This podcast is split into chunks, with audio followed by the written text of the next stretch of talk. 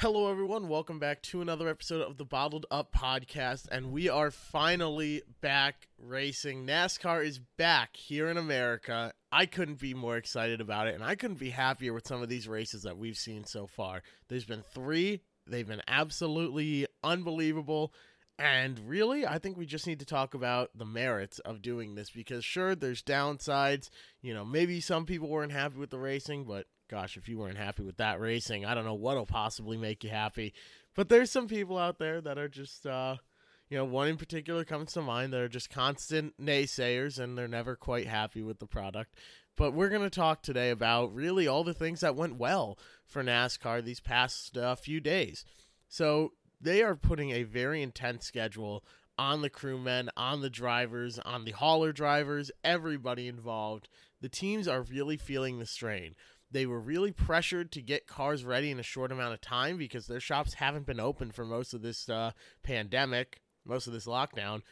And they really had to get back in, get a car prepared, get a few cars prepared because they are moving at a breakneck pace at this point. So, for those of you that somehow didn't watch it, you weren't one of the six million, six million people watching on Sunday night the return of NASCAR uh, really the return of sports here in America. And I know there were some sports that uh, had events and all the power to them, but this was really the first publicized, televised event. Professional bull riding had an event on CBS. Um, and to people that are saying, well, NASCAR can't claim that title, please name me three professional bull riders, and let's let's have a discussion about that. Not to say it's not a professional sport, because I mean those guys are absolutely wild, and I would not I could not do what they do. Uh, and I think everyone will agree there.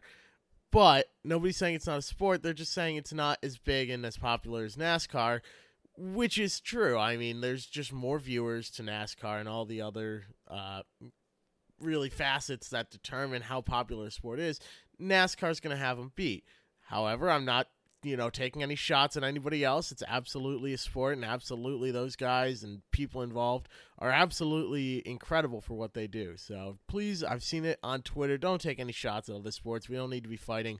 We're all sports fans at the end of the day, so we need, we can just work together and enjoy sports reasonably with a level head and not go and attack each other. That sounds like a good plan to me.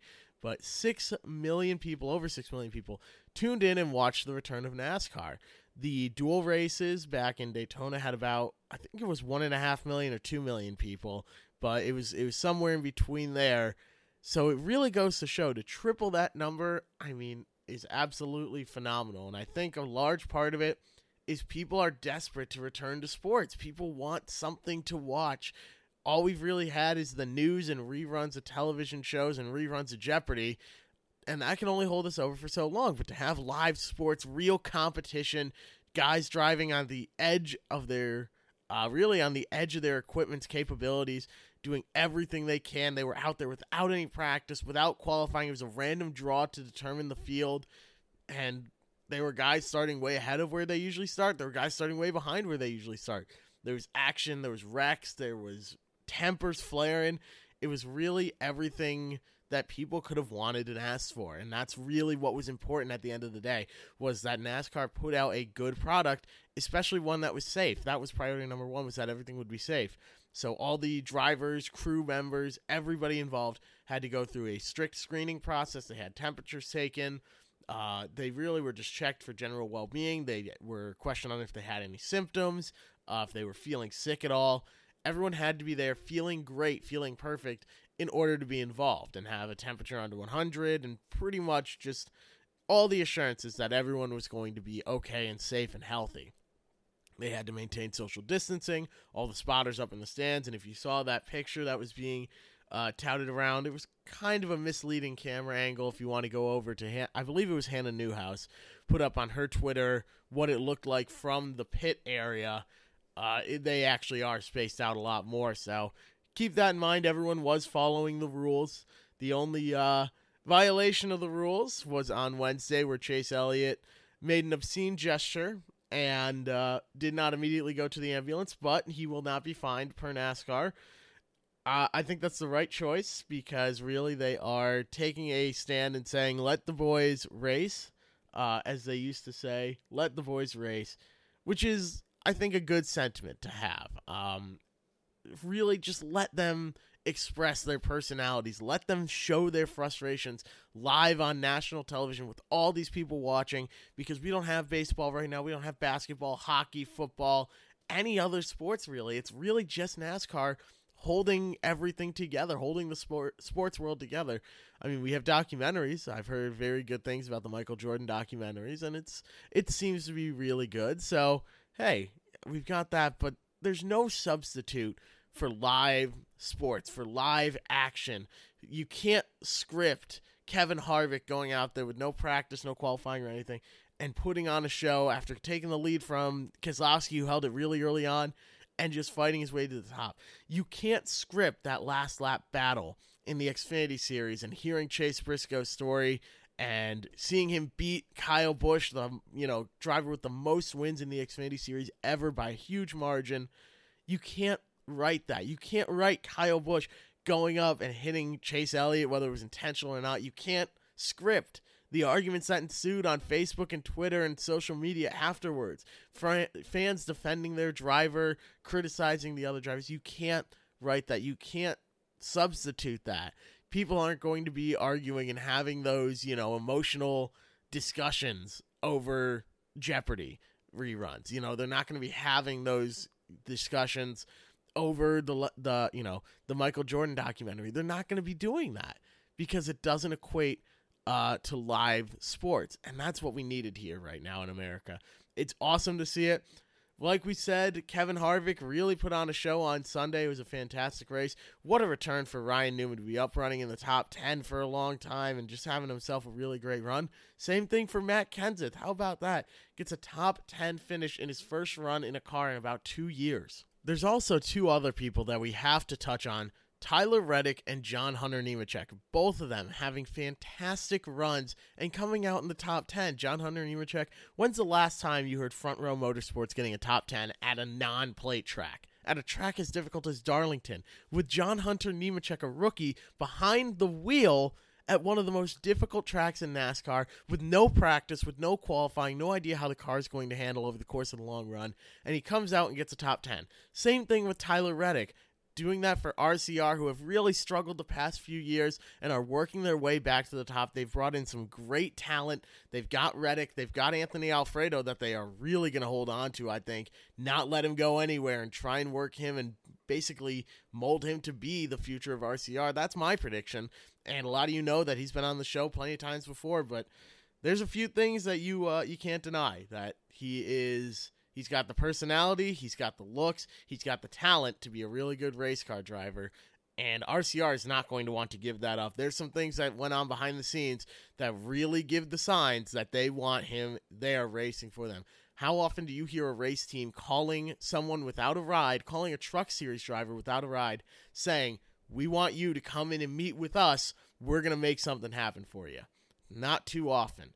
Usually it's the driver going to them and saying, I got the sponsor money, let's make something happen. But I'll tell you what, RCR, they are really going to turn it around. And I think proof of that is Tyler Reddick going out there and having himself a top 10 run and Austin Dillon finishing 11th. The rookie beat the veteran. That's uh, quite impressive there. And again, with no practice, no qualifying, nothing. They all went out and did that. It was absolutely phenomenal. So Kevin Harvick won Sunday's race, and Wednesday's race was won by Mr. Denny Hamlin, uh, the man in the mask, the man in the very interesting mask. It was a controversial finish to the race. He stayed out. He was on older tires. Kyle Busch was running in third, and he was battling hard with Chase Elliott. Kyle Busch ultimately came up the track and caught Chase Elliott in the left rear. That spun him around. That spun Chase Elliott out. Destroyed that car, took him out of the race. And there was some controversy surrounding that because it looked intentional to a lot of people. Kyle Busch immediately came out afterwards and said, "I'm sorry, that was my bad. I made a mistake. Um, I, I really screwed up there. It was 100% on me." Some people are saying, "Well, it was a race sponsored by Toyota," and I'm just, I'm just saying this to give all sides of the argument. Uh, it's a race sponsored by Toyota. Kyle Busch has a teammate in front of him on old tires, and Chase Elliott is going to run him down. That wreck also brought out the caution when they knew rain was coming, and that ultimately ended the race early and gave JGR and Toyota the win. So it's food for thought right there.